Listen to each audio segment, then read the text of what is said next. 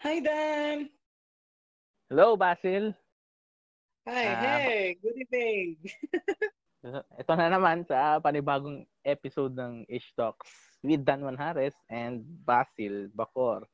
Um, kung hindi Hi, niyo guys. nalalaman, nung nakarang episode po ah, ay officially na co-host ko na po talaga si Basil at hindi lang um, bisita lang sa show natin. So yun, you will hear more Basil, ah, magagandang insights mula sa kanya. Mm-mm, Yun. mga kabaklaan ko sa bago. buhay, lahat na. Yan, yan mga kaba. Yes. yes. And yun nga, uh, bago yan, pasalamat muna tayo ulit sa Anchor. Salamat, Angkor. Salamat sa Anchor dahil hindi dahil sa Anchor app dito sa Anchor Radio ay hindi tayo makapag-podcast na yon. Wala tayong wala Yeah. nakakarinig sa atin, hindi natin maboses ano ba nasa la, nasa laman ng utak natin dahil may oh, yung mga ibang app nga kasi 'di ba, may bayad. Hindi tulad ng Anchor, straightforward. Tutulungan ka pa mo yan. mag-distribute. Yan. Isang kaya, pitik lang. yes. Ah, gu- nakakamangha kasi sobrang user-friendly. Yun, yun talaga, sobrang puri talaga ako eh.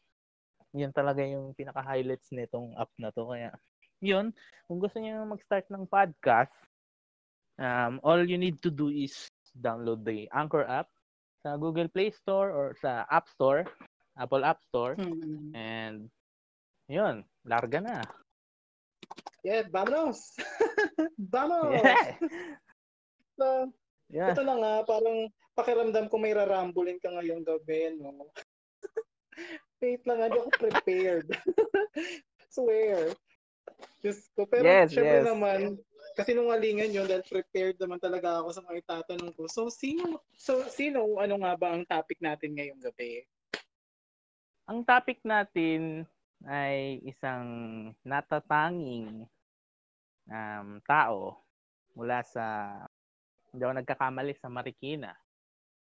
Si, eh, isa siyang, tre- isa, anong siya ngayon eh, trending kasi maraming, marami siyang girls na ini-stalk and isa siyang napaka, isa siyang creep, sa totoo lang. And Mm. ang modus niya is is either i-dirty talk niya lang yung mga complete strangers talaga. Matipuan niya lang siguro Hmm. yung yung picture sa mutual friends and then yung Mm. kakausapin niya. And kapag hindi naman, kukunin yung picture, then ipopost niya sa wall niya or sa my day niya um, without any consent dun sa pinagkuhanan niya. Yun. Actually, maraming request eh. Oo, nakakatakot talaga. Actually, maraming, eto, ito talaga dat di ko pag-uusapan to eh. Pero yung mga nakikinig dyan sa, yan, sa, shout out dyan sa Dead Memes Philippines. Kasi sila talaga yung promotor nito eh. Sila talaga nagpa-highlight ng issue na to. Ah, they pushed about- it to the list. Oh my gosh. Oo. Talagang tinulak nila ako. Sabi nila, papakinggan nila yung ano ko, magiging magiging listener nila ako, magiging follower tayo, nila tayo, if Aha. i-cover natin yung kwento, yung itong topic about kay yan, kay Nathaniel Tantay or sa nilelabel niya sa sarili niya, siya daw Basil ang passion incarnate. Passion incarnate. Okay. Ano ba meaning ng passion incarnate? Ah, Yes.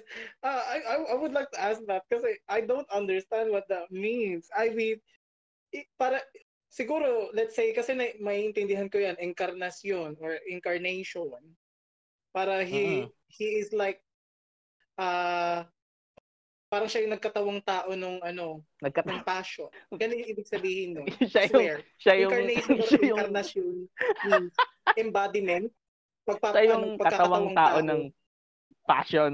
passion. Yes, nung marugdo, Yes. karugtugan. Okay. Yun.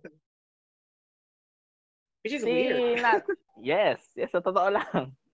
Si Nathaniel Tantay po, kung hindi mo na nakikilala basin nga, ay re-recap ko lang ulit. Mm. Isa siyang isa siyang street magician. Isa rin siyang Mm. amateur singer. Isa rin Oh. siyang ah, YouTuber. At isa nga siya, isa rin siyang ano, tanod sa kanila. What do you mean? Ta- ah, ah, ay, ta- tanod as in rumuronda sa gabi, something like that. Ah, yes, ganun. Okay. Isa siyang tanod, legit. May meron siyang ID na kung nakikita mo ngayon yung yung uh, profile niya kasi hindi ko makita dahil in-approach ko nga siya one time na kung siguro pwede siya mag-feature di sa podcast, ipaki ano niya side niya. Eh, blinak naman ako. Ah, we we need his side too. Kasi, di Kaya ba, eh. sayang naman. Kasi kung ganyan, he must have done something wrong if he is avoiding us for that. Mm. Kung napanood mo ba yung ano, yung yung ano, kung saan nanalo siya ng isang day off package mula do sa day off, 'di ba, nung 2014 I think. Yung ba yung, vid- yung YouTube vid- video? Yeah. Tama ba? Yun ba yun? Yung Yung- sila Rufa making to kanina? yes, Yung- yes, sila Rupa Making to. Na Oh kung my saan finiture siya, 'di ba? Ang pakilala Mm. niya, siya raw si Nathan Long. Ayun ang pangalan niya. Ayun yung parang screen name niya siguro as a magician. Ayun yung gamit niya. Aha. So, yun nga. Kung napanood mo yung video, Hmm. meron doon 'di ba yung kapatid ni Nathan na yun nga hindi na sinasabi nga na hindi nga sila support do sa kung anong karirang gusto ni Nat ni Nathan kasi hindi daw nakakabuhay yon. Then in a sad Hmm. in a sad sad sad moment um suspecha ko yun lang yung instance do sa pinaka sa buhay sa ano huling instance do sa buhay niya na nagkaroon sila ng family picture ng buong pamilya niya do sa ano kasi kung nakita mo may may instance do, 'di ba parang lima sila Oo, yes. I've, I've seen that. yes oo lima sila then si Nathan medyo malayo 'di ba Oh. Ah, which is Oo. weird. Why, why, Yes, why would you go far weird. away? Oo.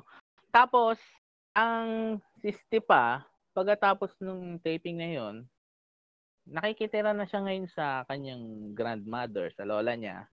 And Aha. wala na siyang mabanggit about sa family niya. Ewan ko kung dinis-own siya eh. Or something like that. Well, I would feel sorry for him if he was disowned or if he were disowned by his family. I would feel bad for him. But not entirely because perhaps with these accusations that he had, um, I wouldn't even go near him. Um, ayan, i-recap lang natin yung yung pina, pinagmulan talaga ng issue na ito, di ba? Okay, so what's with the issue ba? Ito kasi si Nathaniel Tantay, Aha. um, ma- mahilig siya mag-post. Ma- ito kasi si mahilig siya mag-chat sa complete strangers na Mm. hindi naman talaga sila mutual. Tapos bigla niyang ihahagis sa sa ano sa uncor- sa isang un- uncomfortable position kasi in the way he talks in the na kasi hindi naman sila magkakilala bakit para bang ang passionate ng pag-uusap sa ba't may, bakit ganon bakit parang ka Mm. nag-aakit? Eto nga 'di ba si yung post ni Denise Garcia de la Cruz yung tinag kita Aha. Yeah, I've seen that. Sab si Nathaniel Tantay 'di ba yung unang nag-post ay no una nag-message yung picture niya 'di ba hash yung kung saan nakatingala siya para nakapikit hashtag Sunsmack Then, nag-post siya ng link sa YouTube channel niya at with the Mm. caption, here's an example of how I actually interact with women. Sabi, tapos ang pangalan ng video na shinare niya, Nathan Long's Mind Rape Routine. What the fuck? No. Yes. I've seen that too. Oh my Yes. god. yung yung yung YouTube channel niya, 'di ba, ang pangalan ano? Creative Truth Telling. Mm, yeah, I've seen that too. Pero hindi ako tumuloy. So, go ahead. Yan, babasahin ko lang yung description dyan sa channel niya para magkaroon tayo ng idea kung sino ba talaga siya as a Sure. creator. Sabi ni dito sa about section, Aha. sabi, yeah, ito yung description niya sa kanyang channel. I am human, one amongst the world. I have grown to be someone who doesn't blend in, but rather stand out. Okay. And by standing out, others have cast me out because I don't fit in. May echo, no? no siguro dinis-own nga siya ng pamilya niya, no? Yeah, it it ano, it's it's echoing to me. It appears to me na perhaps he was disowned by his family. Pero the question is I don't know, huh? It's it's rather questionable to me why he has to put that on his bio note in uh, YouTube. Pero uh, rather questionable, but uh, I'd rather uh, uh, try to understand things with him though. Ah, babasahin lang na. Itutuloy ko yung uli. Mm-mm. But blending in, blending Mhm. in, yan, is analogous to apathy. It fits because the rest of the world sticks with it. Ayan, hindi ko naiintindihan eh. Ano bang meaning? Aha. Ano bang, ano ba nais niya sabihin doon? basically what he means is uh, what he meant or what he has meant to say with that. Siguro, para kasi um, kapag yung tao sinabi na uh, I believe you, I trust you, I understand you, uh, when you are in the state na kahit ikaw sa sarili mo hindi ka na naniniwala, for him, it's apathetic to think na you understand him because you don't really understand him that much. That's pretty much what he said Hmm, sa buong okay, bio okay. note niya. Yun yun. Mm.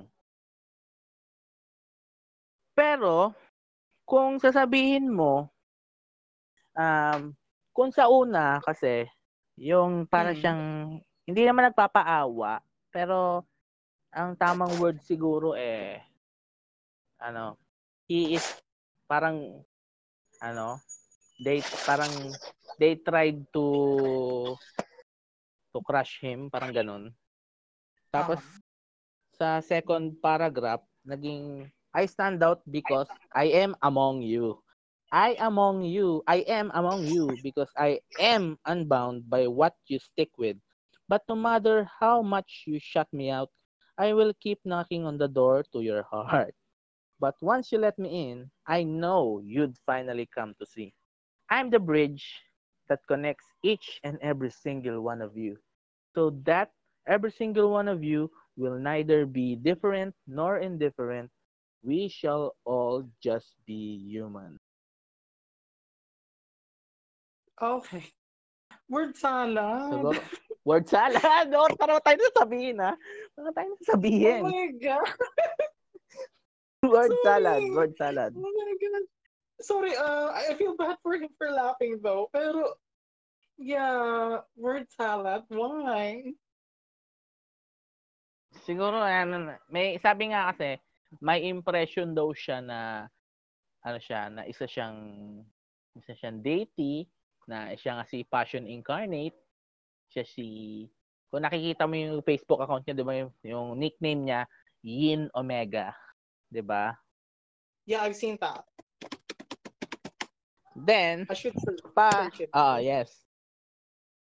Tapos, pag nakita mo yung mga content niya, um, it range from um, original composition ng mga kanta niya, which is good. Uh, wala akong reklamo doon. To dito sa pinakauna niyang video which is entitled Night with the Wolf. Um, para siyang nagpunta siya sa mga iba't ibang bar and he tried to seduce women by his his ability as a magician. Ah, uh, okay. And also, as things go recent, uh, mas lalo lumalala yung ano eh, yung content. Um, he uses the N-word, unironically, ganyan. Also, may video pa siya dito na, This is how we go clubbing. Tapos ang thumbnail may naghahalikan. Oh my Then, gosh. Kasi ano, ang tingin, oo, yes. ang tingin niya rin kasi sa sarili niya, ano, parang si Hitch, parang siyang pick-up artist. Yun, ang tingin niya sa sarili niya. Ew. oh, yun, yun, pick-up artist. Alam mo yun, yung mga ganun-ganon. Yeah. Yung may mga Kaya kala nila... Kaya lagi sa mga kaibigan ko babae kasi maraming ganyan sa BJC. Mga pick-up artist daw, ganyan. Then, itong mga recent po ano niya, uploads. The Art of Conceal Carry, which is, yun nga, nag, tsaka dito sa tracksuit conceal carry video. Um, um. i-feature niya yung napakarami niyang knives collection.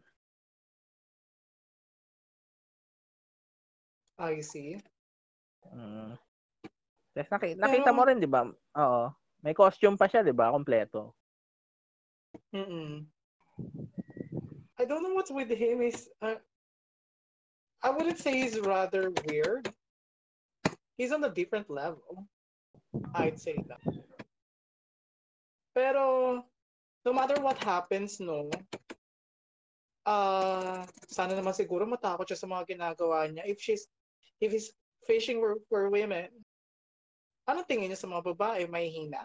Ganun ba yun? Yes. Ayun ang tingin niya. At ang issue oh eh, ma- ang sa, sa pagiging pick-up artist niya daw during his career, nagkaroon daw siya ng 48 exes. Marami ex-girlfriends. 48. Uh-huh.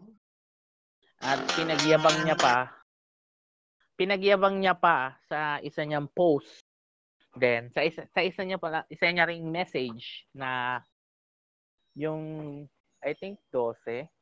Yung 12 daw doon ano um ano ba tawag doon? Virgin pa daw. 'Yun. Yeah, parang siya pa yung unang-unang uh, nakatikim daw ganyan. Mm. So may, yeah. may grandiose behavior oh. siya? Meron siyang eh. divisions of grandiose? Okay. That's interesting.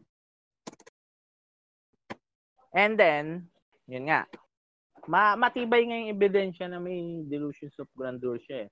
Kasi, meron, meron siyang, may kakaiba siyang font, di ba, na gamit pa na ipag-chat siya. Itong parang, oo, oo itong parang idyllic na na font na ito. Nakala mo ano, Kala mo runes na di mo malaman. Mm-mm. Uh, tas tinanong siya nung isang nag ano kung saan niya daw nakuha 'yon. Um, sabi niya, binigay niya namin app link sa Play Store. Stylish text app. Alam mo na, yung normal lang na app din. Na ginawa daw ng kanyang app developer friend. 'Yun. Mm, Kahit hindi niya naman friend. Okay. Oh, really? Yes, hindi niya naman talaga friend. Sabi niya lang. Oh, okay. What's more, uh, what is more about him? Um, um, doon tayo sa mga ginawa niyang uh, kabalus, kabulastugan sa mga kababaihan. Uh, meron hindi din siyang IG. Hindi na to allegations yes. or anything. Oh, hindi to allegations. Maraming maraming ebidensya, maraming resibo dito sa Um, group na dito sa depths of the underworld group kasi may ayun lagi niya eh. Yun lagi yung location niya eh, depths of the underworld kaya may gumawa ng group dedicated sa kanya about sa mga ano, mga ginawa niya and then hinaluan na rin ng memes. So, may isa pang post dito. May Instagram pa nga siya eh, at Nathan Long. oh, okay. may isa siyang post doon na may, may kara- siguro nagka, nag-ano siya, nagma-martial arts, yon May isa siyang post na Ah. parang naka, naka-split siya. Then, ang sabi niya, um, bata pa siya noon, ang caption niya, nung mga panahong hilig ko pa maglagay ng bakat ng bayag ko kung saan saan. Hmm. Okay. Yan ang Yes, yes, yes. Ayun, ayun. Yan ang post. oh my gosh. Then, he has these photos then na may isa pa nga siyang post, bata pa siya noon. Pero Aha. nirevive niya lang sa Instagram niya. Ang caption naman, sex symbol since 2010. Say what? Isa siyang, sab, nakalagay sa caption, sex symbol since 2010. Sex symbol daw siya, simula pa 2010. Oh my gosh. Yes.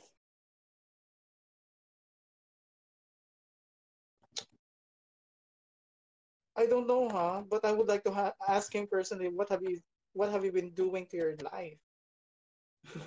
or something like that. Oo nga eh. And If na-publish, oo, yes, yes. If ma-publish to and marinig ni Nathan, ah kung pwede sana, sana magpakita naman siya or mag-message naman sa atin or hayaan tayong message siya para mabigyan niya rin side niya, di ba, na maayos. Yes, I, I'd rather I, I would rather have to ask. Kasi, to be honest, uh, we're we are fairly clueless about who he is, but it tells something to me about him that is rather sinister. I'm scared of it. Um, yes. Kasi, um, he's living in his grandmother's house and may bata pa nga siyang inaalagaan sa mga picture niya. eh. Siguro pamangkin or pinsan, ganyan. Mm. Tapos, um, nagpo-post siya about dito sa mga mga ganitong ridiculous tsaka nakaka-intimidate na mga bagay. So, ang speculate ko lang, karakter ba siya or hindi? Karakter lang ba piniplay niya or totoong siya talaga yun? Yes, he's. It seems like he is histrionic to me. Hindi hindi siya yung parang narcissistic or whatever. He's rather he he, he is rather histrionic to me. It seems like he's doing this uh stuff uh for a character, not for being narcissistic. I guess not being narcissistic is just part of him, but I cannot confirm rather yun lang siguro masasabi ko. I cannot confirm if he, he is really that narcissistic or kung histrionic siya. Pag histrionic meaning t- parang life uh, world is a big theater for him. Mm, okay, okay. Ah, gets ko na. So, yun nga, um, kasi nung doon sa, malayo malayo siya doon sa 2014 day of episode. Kaysa sa ngayon eh. Yun nga, ito, naki, oh, nakita. Kung dati, um, parang siyang humble, parang he's doing his stuff, kahit, no, kahit sa kabila ng, ano, ng disagreement sa pamilya niya, siguro ba nakaka-factor, naka-factor din yung ginawang disown, kung dinisown siya sa dahil sa ano niya, dahil sa, sa kung ano Mm. siya ngayon. I see. But that too is rather questionable to me. Yung disownment ng, ng family niya. It's also Yes. it's also like uh, questionable to me. Para Yes, what oo, tama ka. What really fascinates me is um Nathaniel seems to show everything about himself while also not showing everything about himself. kaya nga questionable siya. He is he making this up? Eh, there are so many questions uh, in my mind right now. Ang daming ang dami kong gustong itanong sa kanya. Kung personal ko siya makakaharap, I would like to ask him these questions that I have. Kasi, um, uh, is he making this all up to just um, make uh, himself on the top or something? It depends. Kasi, Pwede rin, pwede rin. no, tsaka yung disownment ng family niya, is it is it true or he in uh, is it true or did he just say that he was disowned or rather was he the one who disowned them? There's a difference. Mm, okay, okay. Pero kung character nga yung ginaganapan niya, um. I'm sure hindi character yung pagiging pick-up artist niya eh. Kasi he also created a group na ang title, ang pangalan eh Project Omega which is um ang mga pinapasali eh mga potential pick-up artist din. Bale si Na- Nathan ang mentor nila and yun, may isang nakapasok sa group na uh, dun sa depths of the underworld yung nakapasok. And then, siya lang yung nagpa-post. Bis- kahit na almost a thousand na yung members. Okay. Ayun, meron siya. Gusto mo i-search mo ngayon. Ewan ko kung blinak nila ako. Kasi hindi ko rin ma-search eh. Project Omega. Ang cover photo eh, bale picture niya na tas merong sign ng baler. Yung baler Aurora or bal or baler Quezon, di ko alam. Pero ma-recognize mo siya kasi yung font iisa lang.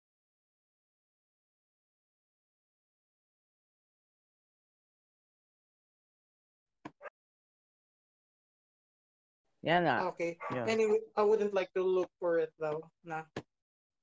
Di ko rin mahanap pati. And it's Okay, not okay, that, okay that I'm lazy, pero it's rather questionable to me. Not really my Yun. thing. Oo.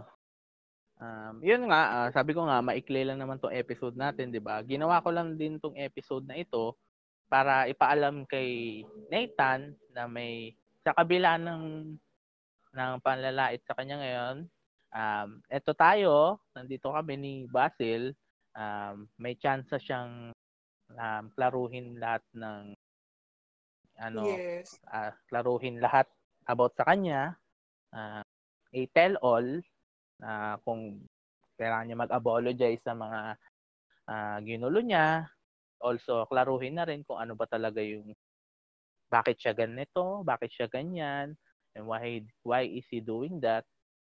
And ano ba tal ano kaya malaman din natin kung ano ba estado ng mental health niya, 'di ba? Yes, I have to know. Kasi, uh, the fact na nagkakaganyan siya, uh, he's, to me, to me, it's not, he's no longer scary, but questionable. Again, ulit-ulitin ko taga is questionable. His Yes, choice, his choice is rather, his choices are rather questionable too. And uh, also, regarding dun sa ah sa mga nangyari doon sa mga babae. So, di ba sabi, parang siya nag instigate nung chat and then, Yes, yes. ah kasi nabasa ko yung post eh. And then Ah. parang nagiging sensual na yung ano eh, dating eh. To the point na parang, ah, okay, getting more awkward. Tapos biglang, nung sinabi niyang weird, ah nililito, he's trying to manipulate the woman na parang nagpapaawa or something dun sa word na weird na parang bakit parang bakit mo ko tinawag na weird ganyan ganyan and then parang ibabalik niya sa babae na ama ano na siguro nga weird talaga ako yung channeling channeling he's rather it, it, I don't know if, if it's manipulation or just a failed attempt pero kasi Yes, ah, siguro, siguro. Kasi ano eh ang pagkaka Pero yun pa- parang parang gusto ko siya intindihin talaga swear pero siya mismo yung mga Yes, ako ginagawa rin, niya ako kasi, rin. Oo. but he is rather hiding himself kasi I feel like he doesn't even know what's true to himself anymore. Or like rather Yes, kaya nga, ayun, na kailangan natin siya makausap, di ba? Yes. So, ito nga. Pero, um, Pero mm, talaga iba, Up. ano, ibabalik ko lang din yung consent ano. Kasi I forgot last week no or the last time I forgot something. So you've asked kung may ano, kung may cues na kailangan or non-verbal cues ah, to say na magno-no. Now here is the thing. It got me onto the point na parang naisip ko, oh, um, parang naisip ko na paano kung yung yung makaka-receive no, or para magiging recipient ng, ng violence is babaeng or babaeng or may lal- or lalaking may selective mutism or uh, may deaf or hindi or talagang hindi uh, hirap lang siya magsalita in uh, awkward situations. Now, it got me thinking, kung yung tao kaya magsalita ng no, please say no. Pero kung hindi kaya, pwede pwede uh, mangilid na lang yung ano, parang magmuestra ka na ayaw mo talaga. Yung um, gano'n. there are oh, there are many ways naman siguro, 'di ba? Kung hindi nakapagsalita, um pwedeng written statement. Yes. Parang pwede sa papel isulat Ah. no. Yes. Ang kagandahan kasi Wa- kailangan lang talaga may ano, may witness ka. Kasi kung sakasakaling Mm. aabot yan sa parang kahit anong korte, be it city uh, city court, region, uh, regional trial court, or hanggang Korte Suprema or Court of Appeals. May laban, di ba? Yes, Oo. may laban. Yun lang siguro. So going back, paano Mm. naman paano naman pag sa internet? The fact na chinat mo no, hindi ayoko, no, kahit anong no yan sa kahit anong lengguwahe pa yan, basta nagsabi ng no yan, no yan. Okay. Yes. Parang Tama. ganun. Pero the fact kasi na tuloy-tuloy lang si ah, tuloy-tuloy lang itong si ano si guy. Si Eh, Oo. nakakatakot na parang Yeah. parang kasi it got me thinking na yung passion incarnate pala sa kanya is something sensual I suppose. Yung pala yung meaning hindi siya yung parang pa, pa- ah, parang animated version na parang ah, or parang parang ani ah, parang cosplay lang, or- Oo. Yun pala, parang ang sensual ang dating ng passion. Baka mamaya yung passion na tinutukoy niya talaga is yung sensual side ng passion siguro or parang anything. siya yung siya yung yung passion pag nagkatawang tao siya, parang yun yung tingin niya, no. Yeah, now I understand him further kung bakit para tinatawag niya yung sarili niyang passion incarnate. Yes. Siguro halfway through, no, na naiintindihan ko na rin siya. Pero ikaw, Dan, kung tatanungin ka sa mga nangyari sa kanya, or sa uh, lahat ng patungkol sa kanya, anong masasabi? Kasi ako ano eh, um, I meme with, na, nakiki-memes din ako sa kanya, sa, kare, sa ka-ridiculousan ng mga pinagsasabi niya. Yung kasi nga, hindi nga siya honest sa mga sinasabi niya, yung pinagmumukha niya yung sarili niyang pa larger than life kahit hindi naman kailangan. Also, may side din ako na gusto ko siya makausap ng sincero, kaya nga na gusto kong tanungin kung bakit nga ganito, bakit ganyan ginagawa niya, um, ano bang maitutulong natin para may ayos siya, ganun. Yun, yun lang naman. Yeah, I, I need to also know that uh, from him eh. Kasi ano eh, Yun. anything Oo. about him is like further, that is rather questionable. Talagang uulit-ulitin ko his question. Kasi hindi tayo magkakaroon ng concrete na conclusion kung wala naman siyang binibigay na ano side niya, 'di ba? Hindi naman pwedeng iisa Mhm. lang yung source natin. Yes. When, doing research kasi, for me, I should have two sides. Bakit non-significant yan? bakit significant yung yung dapat kalabasan nung ano nung numbers ng research, 'di ba? Pero kasi at some point, pwede rin sabihin na lang natin qualitative to meaning nag na nag nagko-culminate lang tayo or parang uh, nagko-consolidate lang tayo ng mga data natin galing sa iba uh, galing sa iisang source and then it's for us to find out if it's significant or not. Parang ganon. Yes. Mm-hmm. Pero kung ayaw kung ayaw niya man na parang makipag-ano sa atin, uh, parang makipag-usap or anything like that, it's fine with me siguro. Let's just leave it as mm. is. Yes, yes. Pero yun nga, um, kung gusto niyo pag-usap kasi may YouTube channel nga siya, active naman siya mag-upload, meaning um, sanay nga siya may pag-communicate dahil magician nga siya, street magician, di ba? So, yun, mm-hmm. I am I am dying to talk with him talaga para maklaro na rin, para magkaalaman na talaga kung ano ba motibo niya. Talaga eh. Yun oh, talaga yung gusto ko malaman eh. Kasi, oh, we get it. Why, um, why is he doing those? Yung ganun eh. We, yes, we get it. Um, etong image siya ngayon, isa siyang creep, isa siyang weirdo, isa siyang parang sabi natin sa kanila degenerate. Pero yun nga, sa sa sa kabila nun, gusto ko ring malaman nga kung ano ba talaga yung nangyayari sa kanya. Kasi, um, I, we can't have just one side forever, di ba?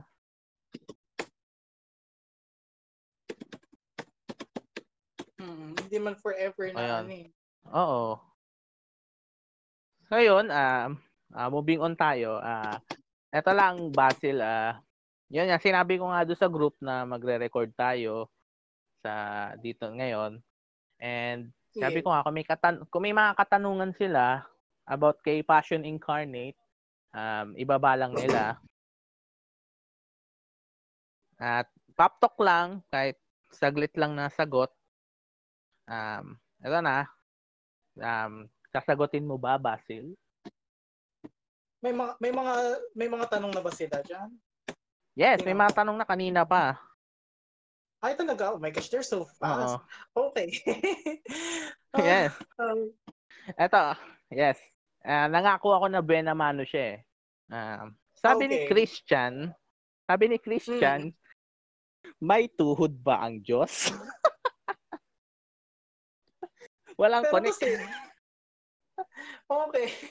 Pero let's answer. Let's try to read it for ourselves, no? Yeah yes. May tuhod ba ang Diyos?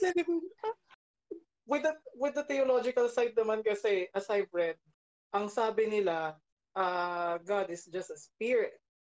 Has no gender. Mm. Meaning, para lang siyang liquid. He just occupies volume or space. Mm. Just like any other kinds of matter. I He just flows. Mga ganun siya hindi. Oh. Mm. Siguro walang tuhod. Kasi, di, Yun ang uh, answer. Wala. yes. Kasi di ba sabi, kung natatanda mo, galing kay Eli Soriano to, di ba? Oo.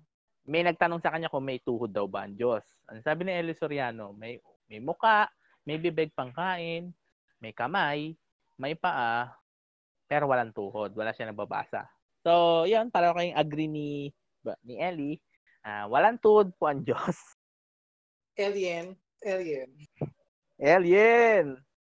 Yeah. Pero ah. ayun nga, oo, kasi kung titingnan ko yon siguro kung ano yung studies ng mga theo- mga theologians uh, before and now, yun lang yun lang focus ko diyan. Kung tatanong nila may tuhod ba ang Diyos o wala, I think wala naman. Kasi wala rin ako nabasa. So So, yun.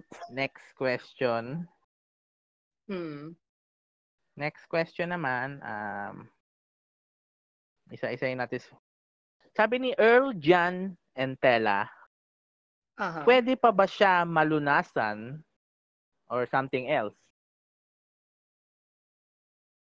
Um, siguro ako isasara ko muna on that point na mag uh, ano ba ma, parang para mag, ang tinutukoy niya ba parang kasi lunas eh cure yan pag sinabi ah, naman cure. kasi nating me- walang walang cure sa mental disorders. to be fair, wala. Walang cure. Uh, walang cure, uh, pero treatment meron. There's a difference mm, between treatment and cure. Wala, walang cure sa kahit anong mental disorder. Wala. So, Earl Jan Entela, ano, oh, walang lunas ang ang ment pag pag-usapang mental pero may treatment. Okay, may moving treatment. on. Uh, may treatment. Um, ito si Rogin Auditor, ano daw ba yung Passion Incarnate? Yun, nasagot na natin yun, di ba? Kay, mm-hmm. kay Mark, si Mark Luis Borja, anong kahulugan ng buhay? Buhay? Parang Miss Anong Universe kahlug- naman, wait lang. Anong, um, yun nga, uh, ko-compensate na lang natin sila dahil nga makikinig sila dito. yeah. Mm-hmm. Pero sasagutin yeah. ko yan. Alam mo naman ako, yes, prepared yes. ako. Oo. Kahit, Anong kahulugan ng buhay? yes. Oo. Kasi for me, siguro ang meaning of life, it's not just enjoying things, but rather being cautious of what you're going to do kasi we are bound by ethics, we are bound by anything na nagko-control sa atin. It's para uh, gusto nating parang ipalayain yung katawan natin, pero at the same time, we should be restrictive too. So, I'm not saying na parang all the time be restrictive. Siguro lumaki lang kasi ako ng maraming restraints. Kaya ang tingin ko sa buhay is parang half full, half empty, both sabay na uh, sabay na ganun yung tingin ko sa buhay kasi life cannot be too happy or too sad. Kasi, mm. uh, yun din, kailangan binabalance, binabalance mo rin eh, yung saya na nararamdaman mo at saka yung lungkot na nararamdaman mo. Hindi, hindi naman lagi na, ano eh, malungkot, hindi rin naman laging masaya eh. Pero equalize your emotion. Yun ang siguro i-advise ko so, sa kanya. Kung itatanong niya ko anong para sa akin ng buhay noon. Life cannot be too happy or too. Okay. Um, yun, Mark Luis Borja, isang thoughtful na sagot mula kay Basil. And I thank you. Yeah, woo! yeah, insert ko yung clap effect diyan. So, yeah, i-insert ko, i-insert ko talaga. Ay, push mo yan na. Yan. yung habang habang dumadami, habang dumadami episode natin, mas gumaganda yung production quality eh. Ang tare, oh. Tapos, may kita oh. na rin nila tayo sa YouTube, ano? Na, na, nakaupo sa magkaibang Oo, oh, yeah. tapos nagkikismisan. I'm looking forward for that, no? Oo, pag, so, pag nakarampa na tayo somewhere, alam mo na yan. Chikahan todo na to. Yes, oo. Ah, uh, yun nga, uh, moving on tayo. Um, sabi ni Johnson Purisima, may pag-asa hmm. bang mabago ang ugali ni Tantay? It, kasi ang pagbabago kasi ng ugali nakadepende sa tao. Um, siguro kung tinutukoy niya is parang cognitive behavioral na parang tayo yung magbabago dun sa ugali ng tao, it doesn't happen that way. Kasi kahit na mag-influence tayo dun sa tao na baguhin yung ugali niya, kung siya mismo ayaw niyang baguhin, walang mangyayari. Yun yung sagot doon. Okay. Ah, uh, yun Johnson, no? Um, kapag hindi receptive yung yung gustong baguhin, uh, wala mangyayari. Exactly. Yan. Sabi naman ni Arvin Salud, ano yung ginamit na pako kay Christ? Dos ba or uno? Ay, ano, mas malaki sa dos por dos, sabi nila. Kasi yung pako ng mga panahon ng ano, is pako talaga para do sa mga makakapal na kahoy. Kasi parang yung kahoy yata na ginamit doon 4 uh, 4 por 3. So kailangan din mas mala, mas maano. Siguro pang ano makapal kasi yung pako na ginamit. Somehow yes, pero kasi I wouldn't I don't to, to be fair, I don't know. Pero siguro based uh-huh. sa parang his, historical accounts lang naman ng mga Romano. Ganun din siguro. Makapal kasi yung mga kahoy na ginagamit nila to build their uh, cities, to build, uh, to build home. Perhaps malaki, uh, maka, makapal din yung, or makapal din yung pagkakabilog ng pa. Tsaka mahaba. Mm, okay. Ah, uh, sana RB na siyang kasasagot ni Basil. Yes, uh, ano moving on. yes. moving on. Hindi ko um, quiz pala to. Oo. yun, um, papalit sa suporta nila. Salamat yan. Kaya tinatanong natin. Yes, may mga tanong pa natin. ba? Oo. Ah, uh, marami-rami pa naman pero sakto lang 'to. Uh, sakto-sakto lang din na uh, pag matapos yung episode natin ngayon. Hindi mga nasa 30 questions lang naman. Ah, sige, kaya kakayanin ko na lang para ma-recharge yung yeah. utang kasi mamaya ah. ma mahabang talakayan pa gagawin ko. So, kailangan Oo, ko yan. Manonood nga ako niyan eh. Ipo-promote ko yeah. yung ano nyo. Then, sabi nga ni... Yes. sabi, kaya yan, kaya yan. Ikaw pa si Basil. Kaya. Sana kung gano'n kadali, di ba? Oo. Pero kakayanin natin yan. Sila, sila Pops lang naman eh. Diba? Ano na next question? Ano my Sabi, sabi ni Ray Justin Vega, sa tingin mo, anong pwedeng maging intervention para matigil ang mga kabaliwan ni Tantay? Siguro kasi ano eh, parang pinaka-effective kasi na ginagamit uh, in any way right now uh, is uh, cognitive behavioral therapy. Yun, I think yun yung pinaka-effective so far, even to him. Mm, okay, okay. At yun, nasagot na, Ray. Thank you. Sabi ni John Gabriel Pangasinan, kung hmm. mamulat siya sa realidad ng buhay, may posibilidad ba na magbago siya at maging normal? Tatanungin ko rin siya, what is normal? Okay, doon natin iiwan yung statement mo, Basil. Mm-hmm. John Kasi Gabriel ang... Pangasinan, I expect yes, you to normal? reply, what is normal? No. What is normal? Oo, kasi if we if we are to define normal, walang tamang sagot. Malay na malay ba natin na itong kagagahan ko normal sa akin, sa iba hindi. Yung, yung Oo. eksena niya, normal sa kanya, pero alam mo yun, kasi minsan ang normalcy naman kasi individualistic, so we can never tell. So again, ibabalik, irere, mag, para mag, sana ko i-retaliate yung question. Ano yung ano? Ano sa tingin niya yung normal? Okay, okay. Uh, uh, moving on tayo. Si si Carla Corsiga. Sabi niya, What do you think is the root cause of his behavior? Is it considered normal? Again, uh, siguro open-ended nga itong tanong kasi hindi pa natin nakukuha yung side ni Tantay, di ba? Mm Hanggat hindi natin nakukuha so, yung sagot niya, uh, kung ano kung ano siya as a person, ano pa siya nung bata pa siya, hindi natin malalaman. Kasi hindi naman natin alam yung root cause ng lahat. So again, it's uh, okay. we'd rather leave it uh, uh, open-ended as you Okay, um, ito pa, sabi ni Ivan Ivan, may grade 8 hmm. syndrome ba siya? Existing, may ganun ba? Di ba wala namang ganun? Wait, what? Meron daw ba siyang grade 8 syndrome? What's grade 8 syndrome? I guess parang urban lang na ano yan. Grade 8 syndrome? Oo. Whatever. Siguro. Okay. Okay. Ah, ayun, babalikan namin 'yon Ah, yung tanong mo, Ivan. Ivan. Here. Ah, ah, sabi na nga ba urban to eh. Parang nagmula to sa Japan. Um, what is graded syndrome? Okay. I'm going to check here, ano, hindi sa Urban Dictionary.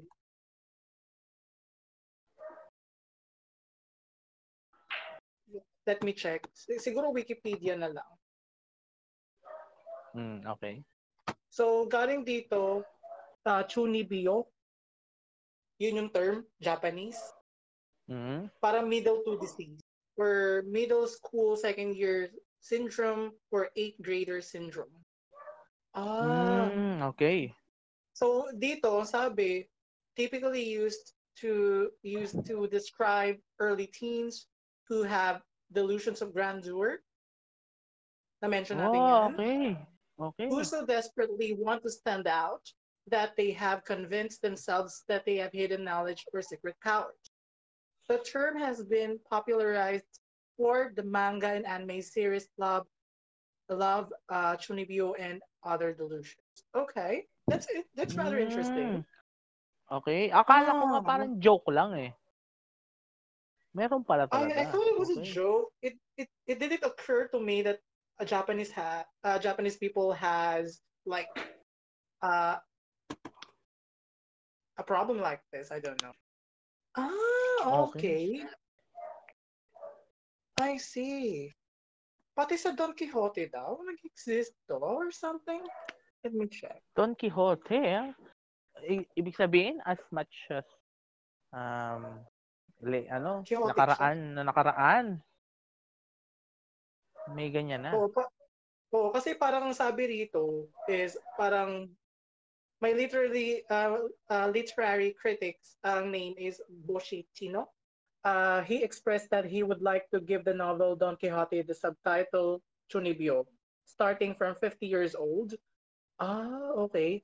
From the vicious cycle observable within the work characterized by the protagonist's viewing of the world through colored glasses, causing the people around him to play along in order to avoid denying his delusions. Okay. But in the end, only causing the uh, protagonist to succumb more and more to those delusions. Oh, okay. So meaning, okay, may, may ano eh, hindi siya narcissistic pero rather mayroon siyang delusion of grandeur, I'd say.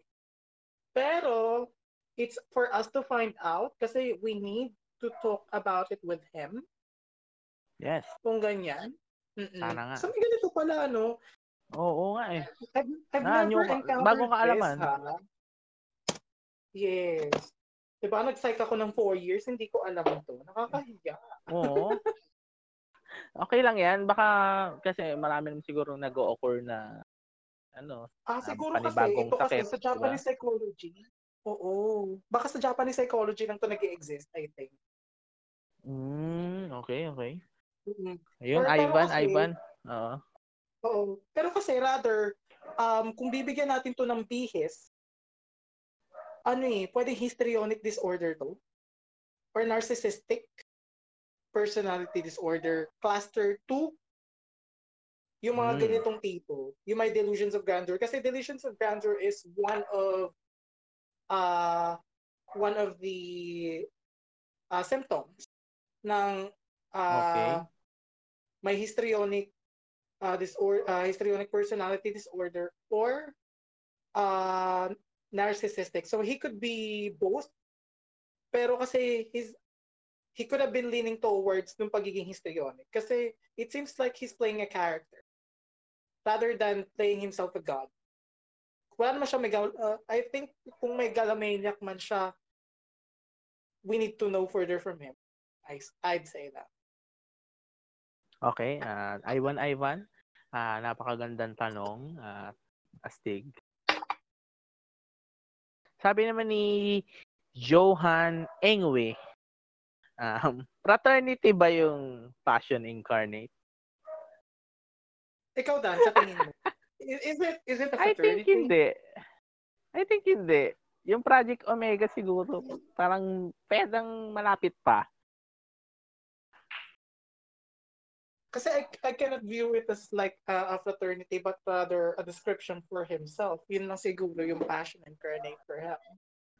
Okay, okay. Ah, ito naman si Tweed Smear. Ah, what was the factor of his craziness on girls? Delusional shit and being a dominant in his own impression of himself. Ay, ano yan? Close, ano yan? Open-ended ulit yan. So Okay, again kasi, kahit na may idea tayo kung ano yung mga, kung, kung, kung, kung parang may delusions of grandeur man siya, it's for us to find out kung sino ba talaga siya as a person. Kasi stuck tayo doon sa idea na yun eh. Kasi we can say na may ganun siya na parang nag-i-illusion siya or may delusion siya. Pero we cannot confirm everything without Okay, okay. without him telling everything.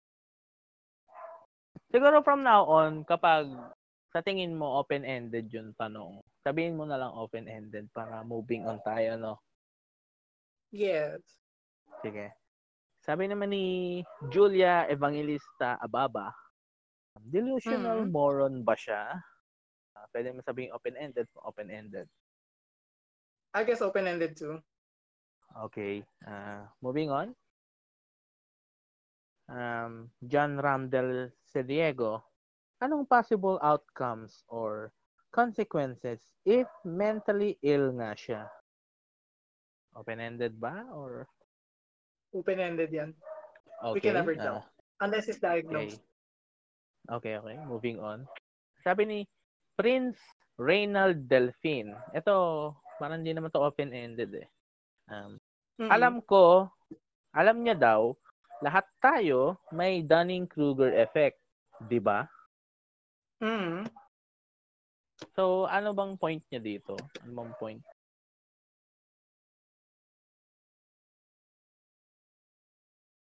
So, yun, sa mga di nakakaalam, ano bang Dunning-Kruger effect? Okay. So, Dunning-Kruger effect. Nakalim- uh, to be honest with you guys, yung iba kasi um, kapag hindi pa, eh, pag ano sa akin, talagang nakakalimutan ko na. Pero familiar ako dito sa Dunning-Kruger effect. Nag-focus ako mainly sa mga ano eh.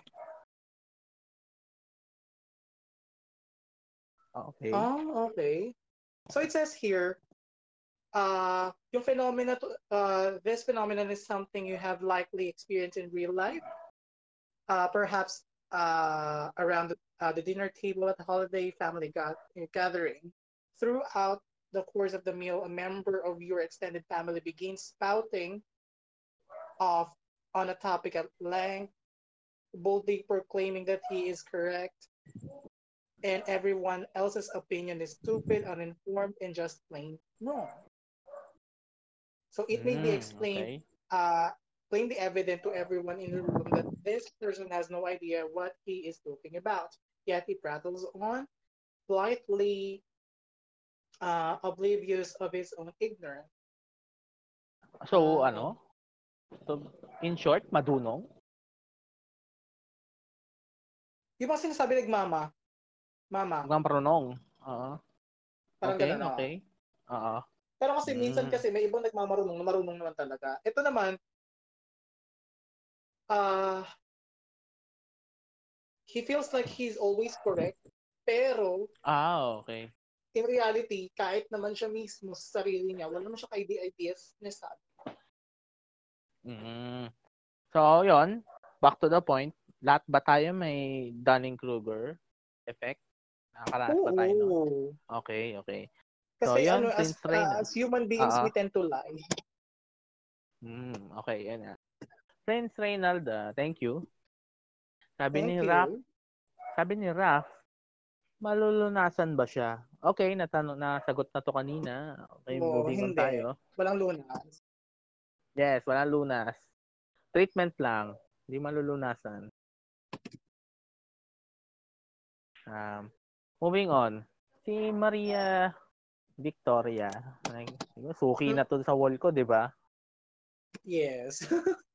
Hin um, hindi daw to psychological yung tanong niya. Um, Yes. kahit kahit na daw eh, kahit daw sa upcoming episode pa daw talakayin, pero ngayon na tinatalakay na natin. Ang tanong niya is is sex work real work? Ano ba ang opinion nyo?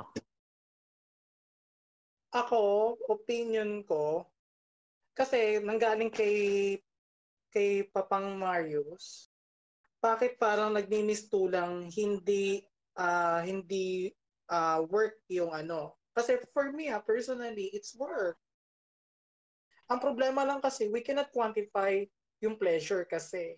Kaya people think, or at saka, aside do sa moral grounds na obvious na, ah, ganito, ganyan, ganyan, bakit ka nagbebenta ng katawan?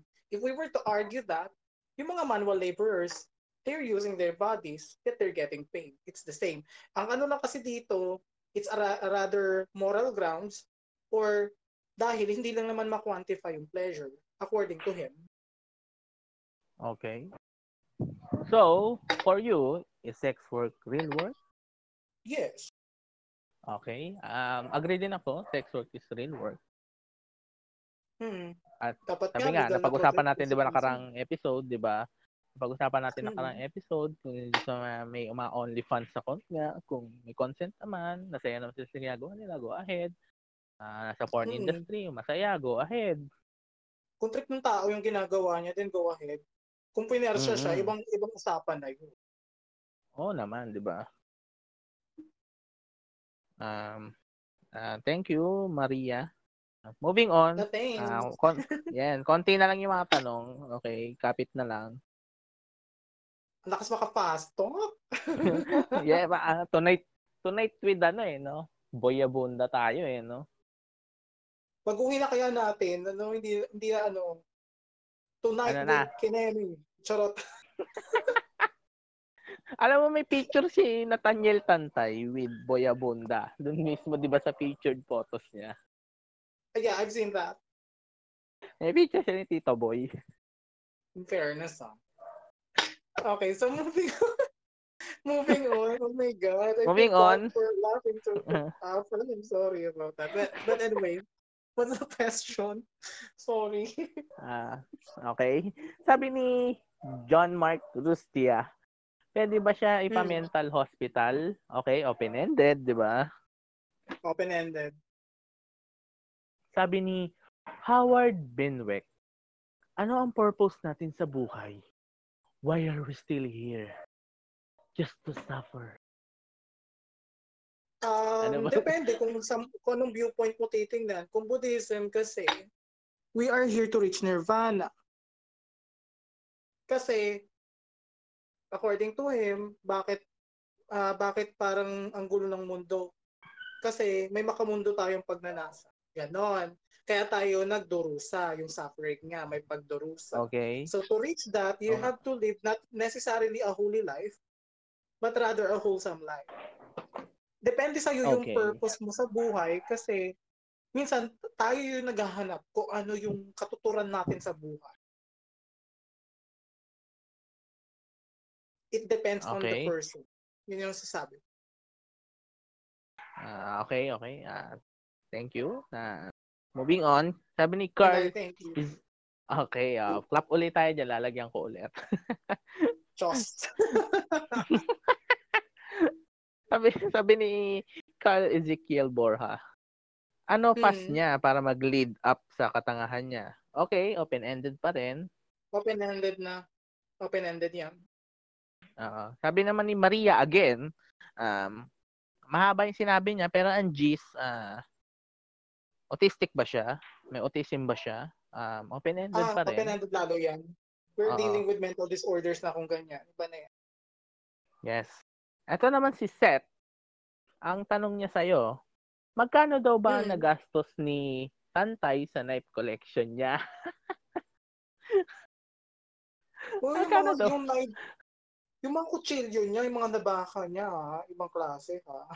I've nakita mo, nakita ha? mo 'di ba? Oo.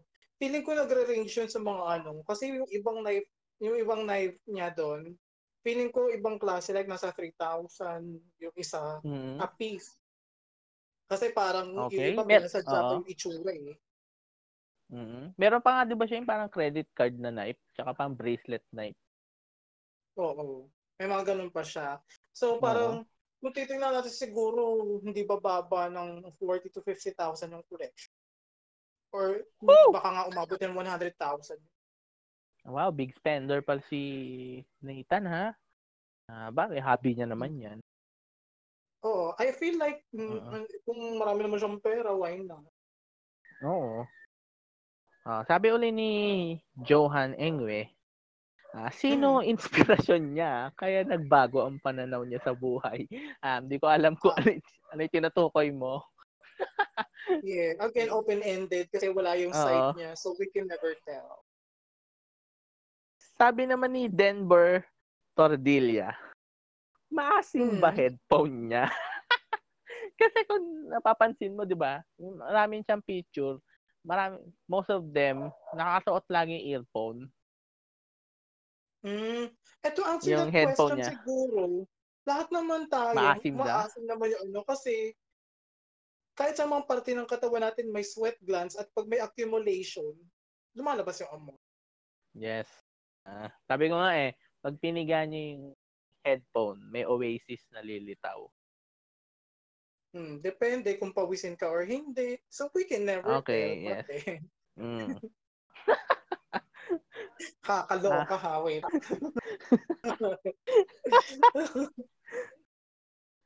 Okay, yeah.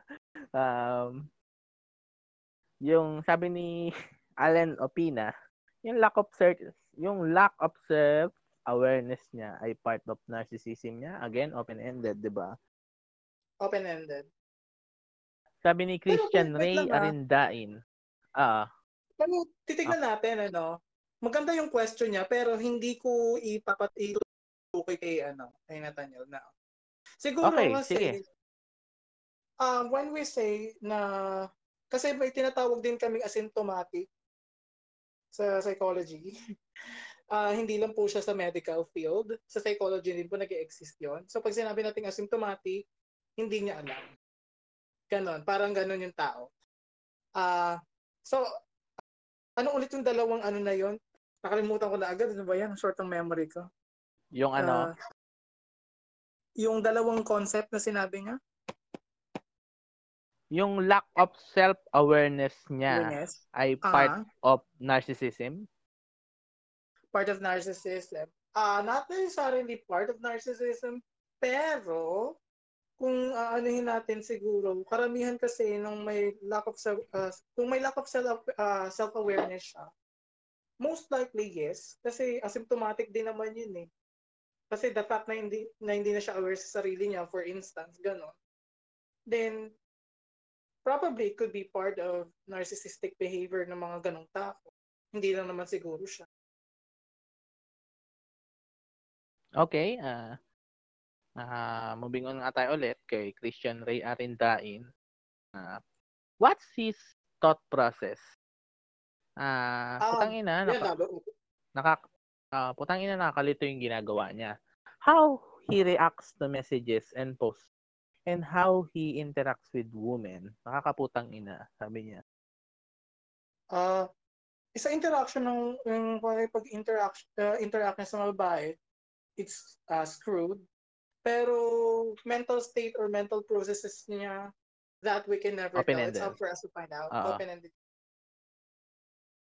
Um, alam mo, this begs for me to create a documentary about him, sa totoo lang.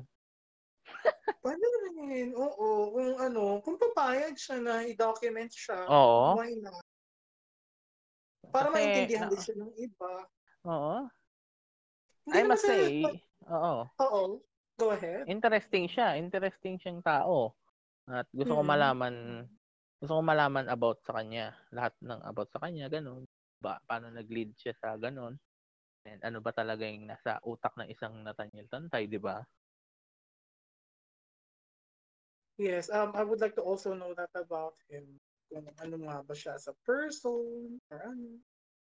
He might have been misunderstood. O siya lang siguro yung nagpaparating sa sarili niya na misunderstood siya or whatever. It depends. Okay, ah last two questions. Ah, sabi ni Joshua Facunla, anong klaseng pag-iisip meron si fucking Tantay? Um, again, open-ended siguro to, di ba? Open-ended yan. Ah. at last question, sabi, sabi ni Rafa Rafaela o Rafaela Mor, Morris, saan kayo nagpa-podcast? Plugging time. Nako. Yeah. Sasagutin na ba natin, Chos? Ayan, ah, available po kami sa Spotify, ah, sa Anchor Radio, Google Podcast, Overcast, sa Radio Radio Shack, and sa napakarami pang um, podcast website, over 100 podcast website. Ah, so, sa kahit anong pod site siguro na existing, nandun kami. nandun kami ni Basil, mapapakinggan nyo kami. Wala kayong kawala. Nanlalaban po kami, guys. Pero hindi naman po kami nangangagat. Chos. Yes. Oo. At siguro um um conclusion na tayo no Basin. Um, Mm.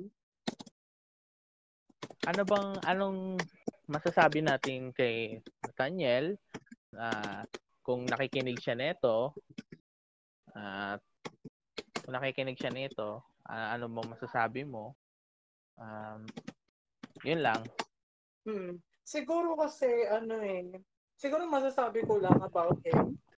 Uh, it's not about uh, pushing him to realize himself, but rather um, I think people should also uh, uh, uh, people should only condone what he does to women, but to ridicule him, it's on another level. Hmm. For me, ah, okay. uh, it's kasi kung yan yung trip nila, hindi ko ano eh, uh, ako sasabihin ko na personally it's bad. I'm sorry guys to break your uh, or to burst your bubbles, but for me, uh, it's fine that you are uh, uh, that you are pushing him through na dahil nga may mga ebidensya naman na at the very least to come out, come out and say the truth or to tell the truth. Pero to tell him na ganito siya or parang ano, wag naman sana tayo mag-resort sa uh, personal attacks dun sa tao. Yun lang din siguro. Okay. Yes. Hmm. Pero ano ah, sasabihin ko lang siguro, yun, condone him for, for his sins towards women, but never condone his personality. Yun lang siguro. Okay. Uh, um, parang sentimiento rin. Um, ako nakiki-memes hmm. din ako. Nakiki-memes din ako. Nakikilahok din ako sa kanila. Pero, um, na, distansya lang din ako about kung personal attacks. Kasi, um, ay nag-post na ako ng isang video eh kung bale may crash test dummy. Tapos nilagay ko lang yung mukha niya ganun. Tapos nag may mga crash test na nangyayari. Yun nga parang nga kasi doon sa mga babaeng parang hinaharas niya din. Uh, parang nagpapaka-stalker nga siya, papaka-creep dahil ginawa ko yung video na yun. And also, ginawan ko rin siya ng video kung saan ginawa siya ng character sa wrestling. Yan eh. Paglaban siya, lagi naman panalo. Ganon. Uh, mm. Yan lang. Pero, pero kung yun nga, personal attacks, um, yan, nagdadalawang isip nga ako na kung gagawin ko. Pero, yun nga, hindi ko nga ginawa dahil kasi mas nanaig yung desire ko na makilala siya na alamin kung ano ba ang tumatakbo sa isipan niya, kung bakit niya ginagawa yun. Kaya ayun, nananawagan ako kay Nathan Nathan Long, uh, Nathan Tantay, The Passion Incarnate. Um, sana wag wag ka sana mag lurk lang diyan sa dilim. Kung may oh, hindi mo sa hatakin ka namin uh, palabas diyan. Oo, hindi ka naman hindi ka naman hindi ka naman baba, dudumugin ng mobs, hindi ka mababanatan. Uh, hingiin lang naman namin yung side mo. After all, um, wala naman nangyayaring um, physical attack sa'yo, uh, it's all social media naman so far. Mm-hmm. Kaya hanggat hindi pa lalo, hindi pa kumikipot yung ano, kumikipot yung respect ng iba and then yung kasi nag baka mag-cross the line na lang yung iba. Sana wag um, sana mag ibigay niya na yung statement niya at sana may pag-usap siya sa atin para magkaalaman na. At yun lang, mm-hmm. uh, hindi man tayo, yan, hindi naman tayo nangagat. Nandito si Basil, uh, makakatulong sa'yo para sa para sa mga mga kailangan mo para malaman mo kung ano ba talaga nangyayari sa iyo. Yan. Uh, second best choice mo yan. Siyempre, first choice mo pa rin, uh, pumunta ka talaga sa professional, uh, professional help si Basil, ano lang naman siya eh. Kung sasabihin natin, isa siyang, siya ba yung first aid? Uh, siya yung naglalapat ng first aid sa ating mental health. And ayun pa, yun pa lang malaking bagay na yun kasi dito sa bansa natin we we rarely talk about our deepest oh, oh, oh. And I would like to address thoughts, this. Diba? Uh-huh. Totoo. Tsaka I would like to address this to people, no. So I've said to one to uh, to one of my posts parang days ago in a 2013 report, ito ha, uh, Southeast Asia-wide, Pilipinas ang may pinakamataas na suicide rate. So it's alarming for me nung nalaman ko yun, like oh my gosh. So we have to also talk about mental health. Yes. Hmm. Yes. Um, sa And- totoo lang, And ano, ano, oo. I don't want to, oo. uh-huh. Ayoko mag-push siya in committing suicide sa totoo lang eh. Tao pa rin siya eh. Oo. Oo. It's not that I'm trying to humanize him for, for you guys, no. Oo, oo. Siguro kasi ang ano lang din, hanggat hindi natin nalalaman kung sino ba talaga siya bilang tao. Yes. Oo, hindi mo sasabihin parang ah, wag niyo na agad i-judge Oo, yung nakikisimpatya ka talaga, Kasi- ganyan-ganyan. Oo. Siguro lang sa akin lang kasi what I've learned uh, throughout my life ano. Kasi once naman misunderstood din naman ako as a person. But uh, I never let my systems grow to the point na dapat gawin ko rin yun sa ibang tao. Oo. Siguro it's fun it- it's fun for most uh, of the guys to make fun of them. Pero kasi uh, with that kung sa, kung siya mismo parang he takes advantage of that maybe do it pero kung darating na sa punto na parang ad hominem na yan or personal attack na yan dun sa tao I think stop yun lang siguro Yes, okay. Um, narinig niyo po yung sinabi ni Basil. Hmm, so pasensya na if I burst your Mm. bubbles guys but again uh, I would rather take two sides than just one and speak speak uh, stupidly about it it's not fun Yes, ah basta ang ang ang sinasabi nga ni Basil, um we can't persecute anyone hangga't wala hindi talaga napapatunayan, 'di ba? Ah hangga't vague yung information na natatanggap natin ah, at wala pang yung kabilang side, hindi natin po pwedeng ano agad siya akusahan. Kaya kailangan niya natin makausap si Nathaniel eh, 'di ba? Yes, we have to talk to him about it para ma-clear niya rin yung ano niya, yung side.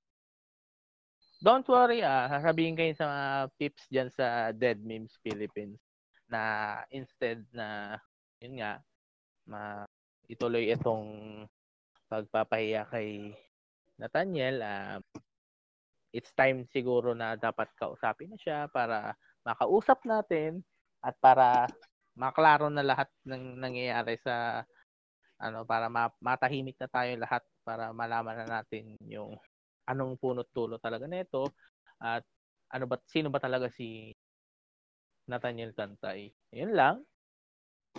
mm Pero it's it's good na we open this up kasi kung yung maali- kung yung allegations pala about uh, his advances toward uh, women, I I really condone it. Yes, ako rin. It's it's uh, it's bad that he does that to women or he, or even thinking about that towards women. It's unfair. It's so medieval to think that way for him. It's 2020 already. He should move on from that idea. Okay. yun. Um, disclaimer lang, ah, hindi namin po kinusuportahan yung acts ni Nathaniel towards yung harassing women, stalk, yes, I rape. condone him. Oo. I deeply condone him for uh, for everything he has done towards Mm. women. Pero Kaya yun, mag, oo, magkaiwalay naman yun, di ba? yes. Magkaiwalay yung ano ba, persona, ano ba siya sa, sa ginawa niya. Yung ginawa niya is uh, already uh, a point for us to instigate him dahil ganun yung pag-iisip niya towards women. Siguro dun lang tayo mag-focus. Okay? Ah, siguro ganito na lang, no? Basil. Ah, nananawagan ako sa mga nakakilala kay Nathaniel Tantay. Ah, kung naririnig, naririnig niyo itong podcast na ito, Mm. also sa mga victims, supposedly vic- victims or victims talaga ni Tantay, um, eh, magkalap po kayo ng ebidensya about Mm-mm. sa mga ginawa niya. Also, at ilatag natin na maayos para may may isasabihin tayo kay Tantay, sa mga, kung sino, kahit relatives niya, sana iparating nyo, i-share nyo ito para malaman niya at we really need to know his side of the story talaga. Mm-mm. Kasi until then, we cannot we cannot close this issue about him. Okay, ah uh, um, siguro dito na nagtatapos tong podcast natin, ano? May papasalamatan mm-hmm. ka ba, Basil? May ipa-plug ka ba? Or whatever. Uh, so far, kahit wala ano. naman akong ipa-plug na kahit ano. mm-hmm. Pero soon, pag natanggap na yung aking libro, baka i-plug oh, ko na rin. Yun, Oo. Yes, para, abangan nyo yan. Pero sana maging bukas yung utak nila kasi lahat ng kalandian, kabaklaan ko nandun. Ay, sa to- no, bukas na ang mga tao ngayon. Sa totoo lang, di ba? Tayo nga nanonood ng BL, ng BL ngayon, di ba? Nomad straight, Pero kasi, uh, LGBT. yung sa akin talaga, L- kasi pag BL kasi, ina-argue nga ni Brian na parang mild lang. Uh, na. na hindi siya mild. Parang kumbaga, parang ito yung dalawang lalaki, dalawang heteroflexive hmm. na lalaki na na-inlove sa isa't isa, Okay. Tapos, pag LGBT naman, may bakla talaga.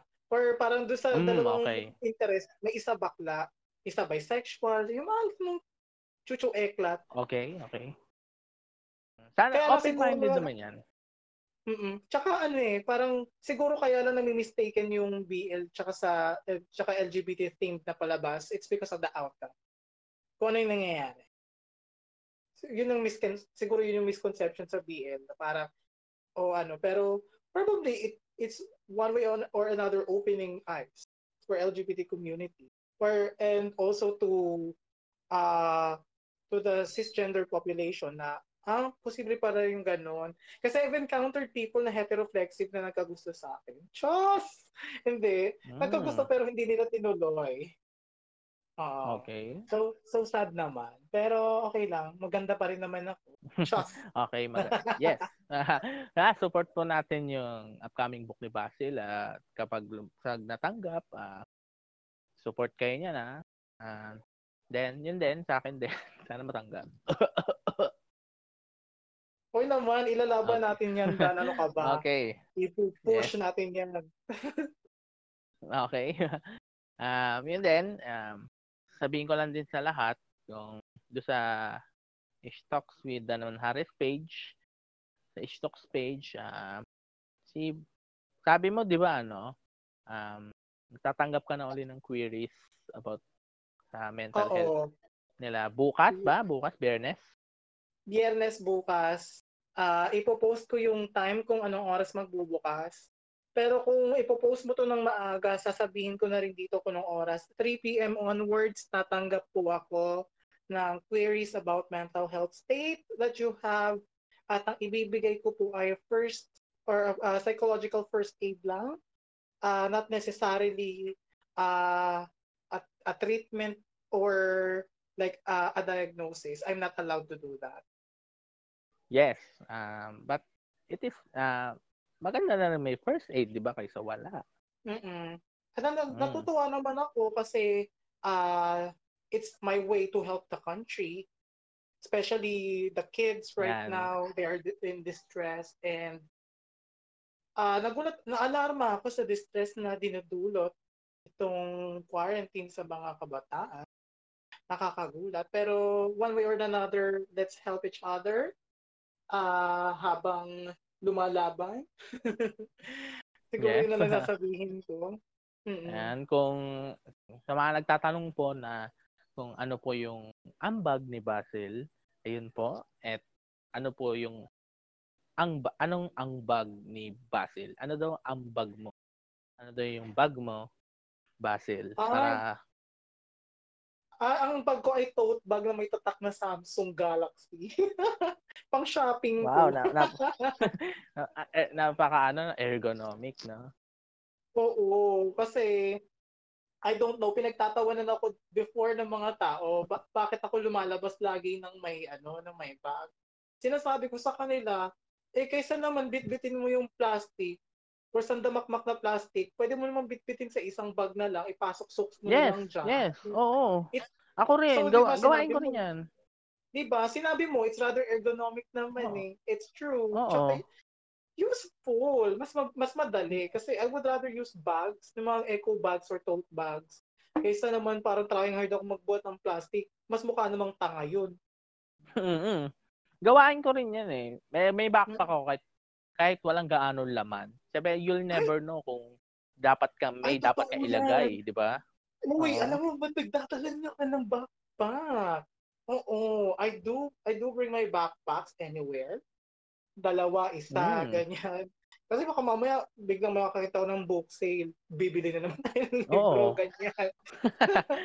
Oo. Eh, natut na, ayoko rin pumupunta sa mall eh. Kasi pag na napatingin ako sa book sale, wala na. Gugugol na ako ng mga 2, 3 hours, gano'n. Hmm. Ay, alam mo Mag-skimming, yan. skimming. Saka bibili na. Oo. At ang masakit doon ha, dati, alam mo ba, nung ginagamit-gamit ko pa yung credit card ko, swipe. Oh, swipe. Oo. Tik na matutunaw na yung credit card mo eh, no?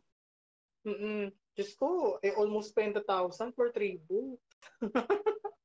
Woo! Kaya Um, ako parang naman ah. No, cancel na to. Kaya parang laging bumabalik ako sa book sale na lang. Yun lang. Buksan na lang, 'di ba? Affordable kahit papaano. Pero yung mga mga malalaking libro doon, yung mga coffee table book, ah, ah yung mga gusto, ah, mapakamahal na ginto rin yung presyo.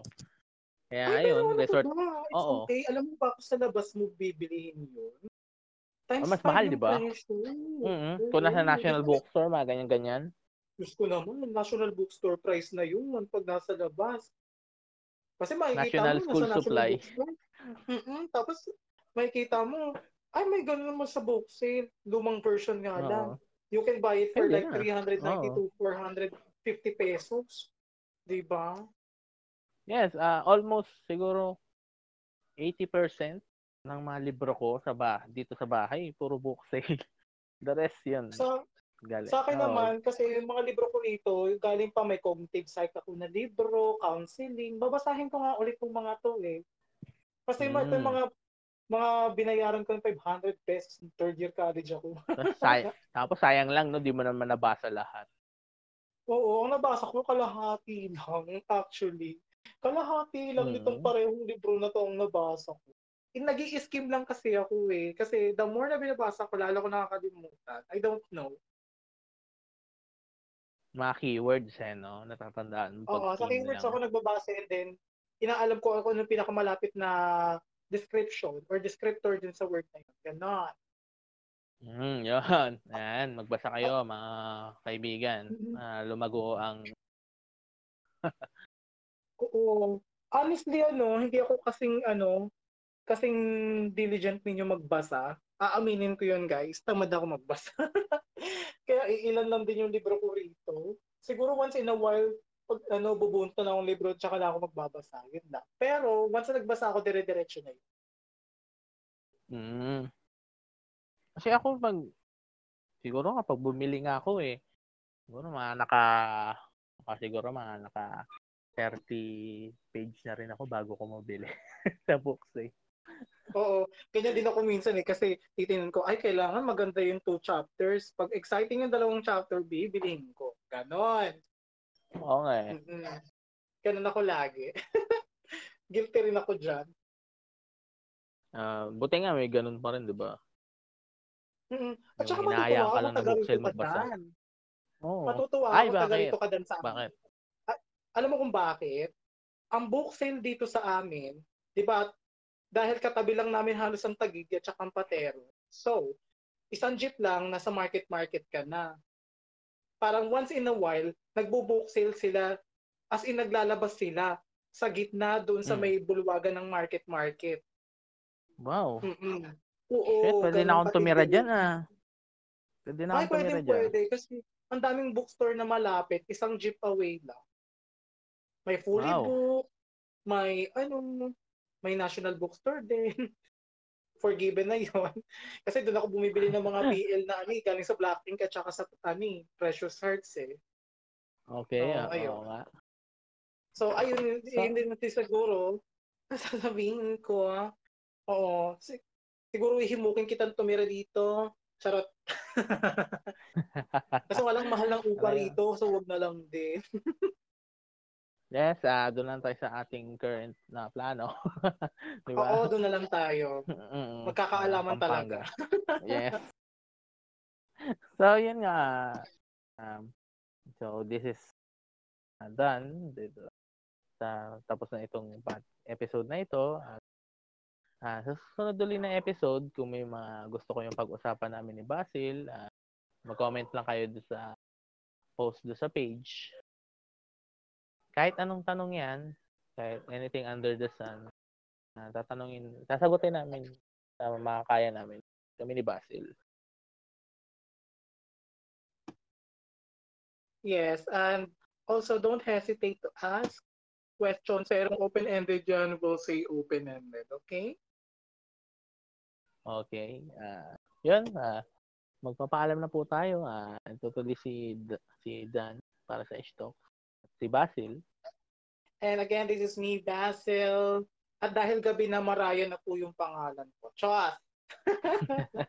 So, yun. Tandaan nyo po ah. Pag umaga, Basil. Sa gabi, Pag, sumam- pag lumampas ng alas 6 ng gabi, Maraya na po. Chos! Ah, kung ba, kung alas kung 5:59 po. Ah, Maraya pa rin yun. Kailangan, ano, 12 hours akong Maraya, 12 hours akong, ano, Basilia. Okay, okay. Basta basta kapag um, umaga Basil po Ano siya. Um, Hmm, Basil then kapag gabi, asahan nyo na po ah, habang naglalakad po siya sa bahay niya or basta lumapit ka lang po sa distance niya, ah, maririnig nyo po yung album, mga albums ni Mariah Carey. Mm-mm, alam nyo yan. Butterfly Yes. album. Chos! Yun, yung nagrereklamo nga po yung mga kap- Bakla ako nagrereklamo po yung mga kapitbahay ni Basil eh. Kasi alam na nilang dumarating si Basil kapag narinig na nila yung tugtog. Ay naman, alam mo, pag kumakanta ako, Yeah. mga, ano, mga, ano yung parang, What's on my life? Ah, dito na si Basil, yes. Oo. You're. Ngayon na. Oo. Ah, thank you ulit Basil ah. Papaalam na tayo. Yes, thank you, Dan. And thank you to Anchor Radio for letting us use Thank you sa other systems. Thank you again. Thank you, thank you. Ah, So see you yun. all next time to uh, to yet another episode of Ish Talks with Dan Manhares. Thank you. And Basil Bacor. Thank you. Thank you. Bye-bye. See ya. See ya.